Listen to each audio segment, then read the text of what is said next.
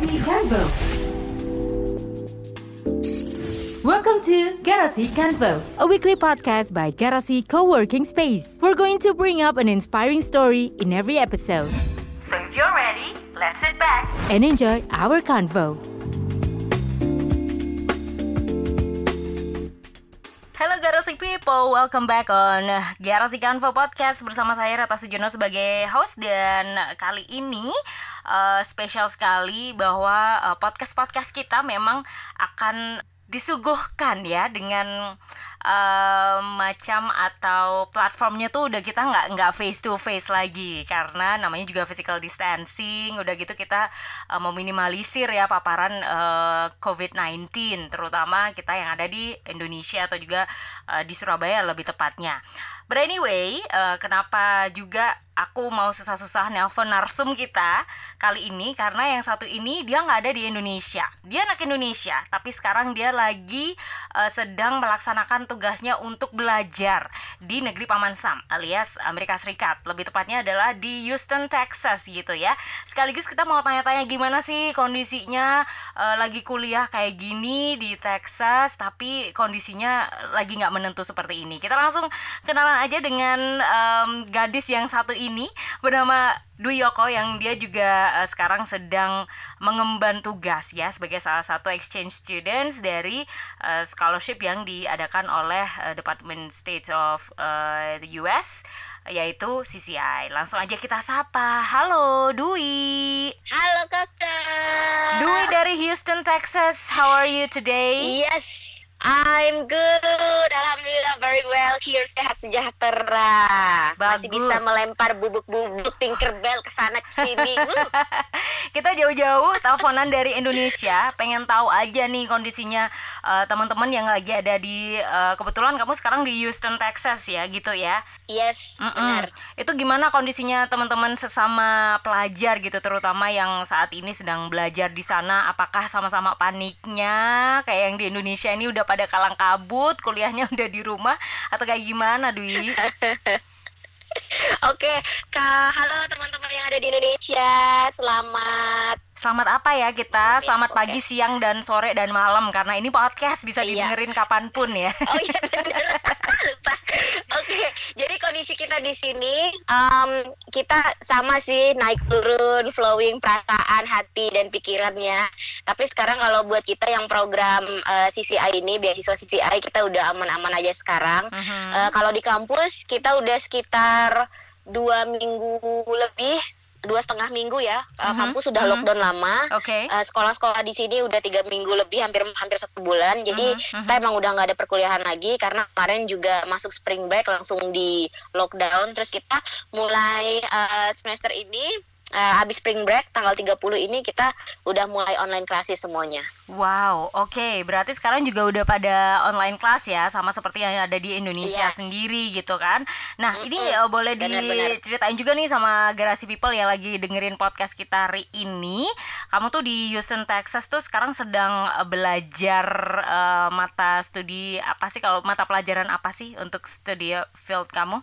Oke, kalau eh, aku ngambilnya eh, marketing di sini. Mhm. Jadi belajar tentang dunia marketing dan semester ini eh, selain ngambil mata kuliah, aku juga ngelakuin yang namanya internship. Eh, tapi sayang banget karena internship juga harus dipindahin menjadi kerjaan online. Jadi Mhm. selama masa stay at home ini aku ngerjain tugas-tugas, PR, exam sama kerjaan-kerjaan internship semuanya online. Wow, amazing sekali. Tapi kalau boleh dilihat emang teman-teman yang ada di US tuh kalau kuliah memang lebih banyak hybrid ya. Maksudnya ada kelas tapi juga memang ada online classes gitu kan ya sebelumnya juga kan? Exactly, karena pilihan kuliah di sini emang macam-macam ya kayak terutama Mhm. untuk yang di community college. Jadi mereka ada in person class, ada full uh, online, ada Mhm. hybrid. Nah kalau yang hybrid itu emang gabungan keduanya.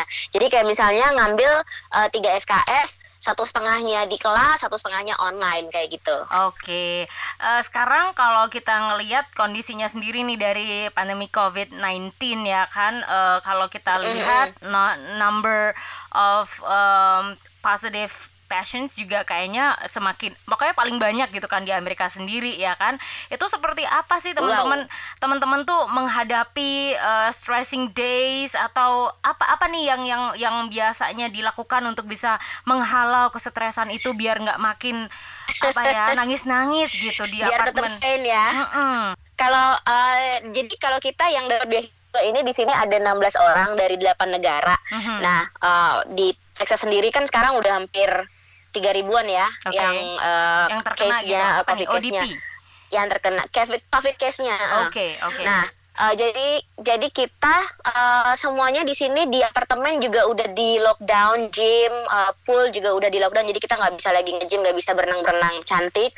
Nah, jadi uh, kita lebih banyak di rumah. Kayak tadi kalau pekerjaan intensif, teman-teman yang bisa dipindahin ke online berapa ngerjain itu sama assignment dan segala macamnya. Selebihnya kita ya cari karaoke sendiri, baca buku, uh, baca komik online, terus nonton yang paling sering emang nonton ya. Mhm. Terus eh, main-main eh, di sekitaran ini di sekitaran komplek apartemen aja paling oke kayak gitu. Jadi nggak nggak yang bisa keluar ke mana-mana. Pokoknya- Karena kita juga di watch ya sama program koordinator. Oh gitu, diawasin juga biar Iya, kalian di- nggak main jauh-jauh ya.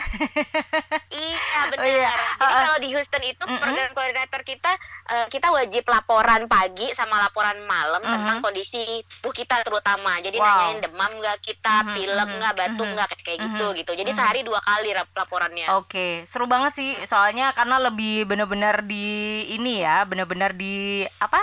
Diurusin gitu ya masalah kesehatannya Dipantau, sendiri. dipantau, Dipantau, benar.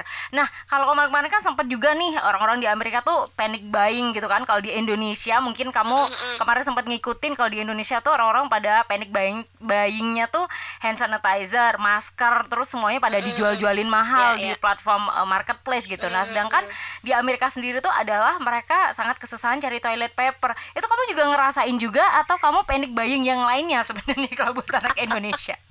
Seperti apa tuh Dwi? jadi jadi itu lucu lucu banget ya jadi eh, pada saat eh, sebelum Pak Trump ngumumin ini eh, national emergency di hari Jumat Mhm. eh, jadi udah ada kedengaran tuh orang-orang yang belanja mulai banyak gitu kan tapi kita yang masih heran aja ngapain orang belanja banyak-banyak gitu ya Hmm. nah pas hari Jumat eh, Pak Trump ngumumin ini jadi national um, emergency mulai Jumat sore sampai ke hari Minggunya itu orang-orang bener-bener menuhin um, apa namanya eh, supermarket Mhm, yang gila-gilaan belanja. Kita Wow. yang students tuh cuman yang celengak-celengok aja gitu, nggak ngapa-ngapain, kayak biasa aja, nggak tahu mesti apa dan segala macem gitu kan. Yang panik malah dari eh, program koordinatornya kita dan orang-orang yang kenal kita gitu loh. Oke. Yang oke. yang orang Indonesia kenal kita dan segala macam nanya ini kalian gimana udah stok barang belum bla bla bla nanti bakal di lockdown kalian nggak punya barang bla bla bla segala macam gitu jadi kebanyakan kayak gitu Oke. nah finally Mm-mm. Kita terus social host kita juga nanya-nanyain gitu tapi alhamdulillah akhirnya kita dibantu sama social host sama eh, orang-orang yang kenal kita untuk supply beberapa barang tapi kalau buat kita pribadi terutama yang anak-anak Indonesia toilet paper is not become a problem Oh absolutely. Tapi kalau di sana kan ya namanya toilet emang nggak ada ya semprotan kayak di sini ya. Bingung. exactly Number one problem Tapi ya kalau kan? untuk Iya benar. Tapi kalau untuk eh, orang-orang Indonesia di sini, mereka udah customize gitu ya. Jadi kalau mereka Mm-mm. beli rumah atau mereka sewa apartemen, mereka udah customize, mereka Mm-mm. udah bikin em, apa namanya gitu ya, selang. spraynya itu ya. Ya, eh, bidet Uh-uh. atau selang gitu Right. kan. Tapi kalau kita karena kita nggak bisa ngapa-ngapain di apartemennya kita kan, maksudnya nggak bisa ngasih penambahan apa pun, ya kita mencari alternatif lainnya kak. Hmm, aku tahu pakai botol dilubangin ya. Oh, pakai Oh, enggak. pakai apa pun yang bisa kita pakai gitu. pakai gayung ya oke ini seru sih sebenarnya kalau berbicara hal seperti hal hal yang seperti ini gitu kan dan uh, bener, bener, oke bener. that that's about uh, US and uh, COVID uh, 19 gitu kan kita juga berpesan semoga Mhm. teman-teman kan juga tetap menjaga kesehatan makannya juga uh, yang sehat-sehat aja ya kan nggak makan junk food junk food iya. terus Iya. oke ya ya Dan ya yang pasti nggak usah makan kelelawar mentah. Oh ya benar nggak ada juga di Amerika kelelawar mentahnya Iya, ya. Oke sekarang kita ngobrolin tentang eh, project ya dia sendiri di Indonesia pun kamu seorang eh, Mm-mm, apa ya kalau kita bilang tuh anak muda yang juga cukup uh, kreatif nih sama self project. Contohnya adalah aku belajar. Kamu salah satu uh, kamu adalah yeah. founder dari aku belajar. Nah, bisa diceritain nggak yes. ini uh, seper, uh, adalah komunitas atau platform atau uh, seperti apa sih gerakan apa sih aku belajar itu dan domisilinya di mana? Apa base-nya ada di mana? Oke, okay. jadi um, aku belajar itu adalah uh, organisasi non profit, base-nya di kota Pontianak uh-huh. di Kalimantan Barat di kotanya aku. Uh-huh. Jadi waktu itu uh, gerakan kita sebenarnya tadinya awalnya cuma kayak sekedar gerakan gitu kak. Jadi uh-huh. 2011, 2012 uh, kita coba uh, tadinya kita dari uh, klub bahasa Inggris, uh-huh, jadi uh-huh. Excellence English Club uh, sama teman-teman rata-rata di itu uh, memang alumni dari uh, pertukaran pemuda antar negara, uh-huh. jadi uh, Youth Exchange Students uh, yang diadakan sama uh, Kementerian Pemuda dan Olahraga. Nah, ketika kita pulang kita bikin kita bikin klub, uh, ada pertemuan mingguan, tapi kita berpikir kayaknya kita mesti doing something yang bisa lebih memberikan impact buat kotanya kita sendiri. Jadi akhirnya 2011 itu kita coba ngumpul-ngumpulin buku dan segala macam terus kita kasih itu buat orang-orang yang ada di sekitarnya kita nah tapi pada saat itu kita mikir kok kalau cuma ngasih buku doang cuma bikinin kayak perpustakaan mini sampai di situ nggak ngapa-ngapain gitu. Nah akhirnya kita terinspirasi sama uh, sekolah guru Indonesia dari dompet umat dan juga Indonesia mengajar waktu uh -huh, itu uh -huh. Uh, karena mereka juga pesertanya sempat uh, ada penempatan di salah satu kabupaten di Kalimantan Barat. Jadi kita pikir kayaknya kita bisa bikin uh, gerakan mengajar juga untuk eh, daerah-daerah marginal, tapi dikhususkan untuk Kota Pontianak karena di Kota Pontianak sendiri kan masih banyak banget tuh kak daerah-daerah yang benar-benar marginal dan belum tersentuh gitu. Okay. Nah akhirnya kita bikinlah itu. Uh-huh, Jadi uh-huh. uh, base-nya uh, 2013 akhirnya kita apa ya namanya kita resmikan, kita daftarkan. Uh, uh, non-profit organization kita ini menjadi sebuah uh, lembaga itu jadi non profit organization dia wow jadi udah jadi yayasan ya sekarang ya kayak official gitu jadinya iya. ya oke okay. iya. keren banget official, sih maksudnya gitu. anak-anak muda Indonesia tuh zaman sekarang ternyata bisa banget ngelakuin banyak hal seperti yang kamu lakukan nah sepulang ke Indonesia apakah seorang Dwi juga akan melanjutkan misinya atau akan lebih melebarkan sayap di bidang-bidang yang lain selain di aku belajar mungkin ada apa gitu nanti yang akan di diaplikasikan gitu udah punya goals nggak nih 2020 Asik. ya? Iya, iya karena berangkat ke sini juga emang banyak PR-nya ya. Iya benar, benar. Nanti juga juga udah ditagi-tagi gitu loh. Banget. Jadi udah udah ditagi-tagi di di uh, tempat kerjanya aku juga, mm -hmm. terus juga di aku belajar sendiri gitu kan. Karena memang uh, niatannya memang di, di aku belajar sendiri uh, karena kan kami kan belum punya dana mandiri ya. Jadi hmm, selama hmm. ini memang uh, pendanaan kita itu pokoknya apa yang bisa kita lakuin uh, kita kita lakuin uh, buat mendanai programnya kita. Karena programnya kita kan lumayan panjang ya. Setiap tahun itu satu semester kita ngasih uh, pengajaran gratis buat anak-anak yang ada di daerah marginal gitu. Jadi fokusnya kita kan di social education and youth empowerment. Nah uh, karena kita butuh duit kan jadi selama ini kita nyari nyari dana itu dengan melakukan yang namanya grad sale atau book donation yang kayak gitu-gitu kak. Jadi okay. um, selepas dari sini mm -hmm. belajar kebetulan aku juga ngambil mata kuliah social enterprise di marketing uh, jadi ada lumayan dapat banyak insight yang bisa aku nanti pakai untuk uh, mengembangkan si aku belajar sendiri dan kayaknya aku udah mulai interest ke dunia marketing tapi aku nggak tahu nanti gimana aku belum tahu tapi yang ada di pikiran aku sekarang adalah ketika aku pulang nanti aku pengen share banget nih uh, dunia marketing seperti apa yang udah aku pelajari pengen aku share ke teman-teman sama orang-orang yang ada di sekitar aku dan terutama untuk tempat aku kerja dan juga untuk uh, ini sih aku belajar ini. Gitu. Wow, keren banget sih itu adalah sebuah misi yang sangat mulia gitu ya balik ke Indonesia nerusin hal-hal yang udah uh, dilakukan dan mem membesarkan itu. Mungkin satu lagi kamu bisa mencoba di sini ngelamar di radio aja sama kayak karir aku sebelumnya kayaknya ya siaran. Iya kan, gimana? Kalau ke Delta boleh kak? beda ini beda platform sudah ya. Ini siarannya sudah bukan di radio, ini udah lagi di podcast kita di garasi konvo soalnya.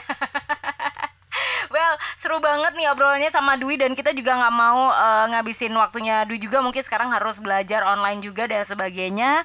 Uh, pokoknya kita mau nyanguin cie, kita mau ngasih doa aja biar semuanya sehat, biar semuanya sukses dan kamu bisa kembali ke tanah air dengan selamat gitu dan membawa ilmu yang banyak gitu ya Dwi ya. Oh, terima kasih, terima kasih, amin, terima kasih. Kalau gitu thank you banget buat waktunya dan kapan-kapan kita akan sambung lagi mungkin dengan cerita-cerita yang lebih heboh lagi terutama saat kamu udah balik ke Indonesia. Iya. Kalau punya pergerakan yang Wah. seru, jangan lupa hubungin aja garasi coworking space di Surabaya ya. Ya, makasih garasi coworking space. Eh tapi jangan lupa nih buat teman-teman sekarang Mhm. masih masa-masa emergency. Mhm. Jangan lupa stay di rumah, stay di rumah itu yang paling penting apa-apa semuanya kerjain online aja. Have fun sama teman-teman, video callan dan segala macam dan cuci tangan sering-sering. Asik, keren banget kalau gitu pesannya. Thank you banget buat Dwi. So, stay safe and take care everyone. thank you.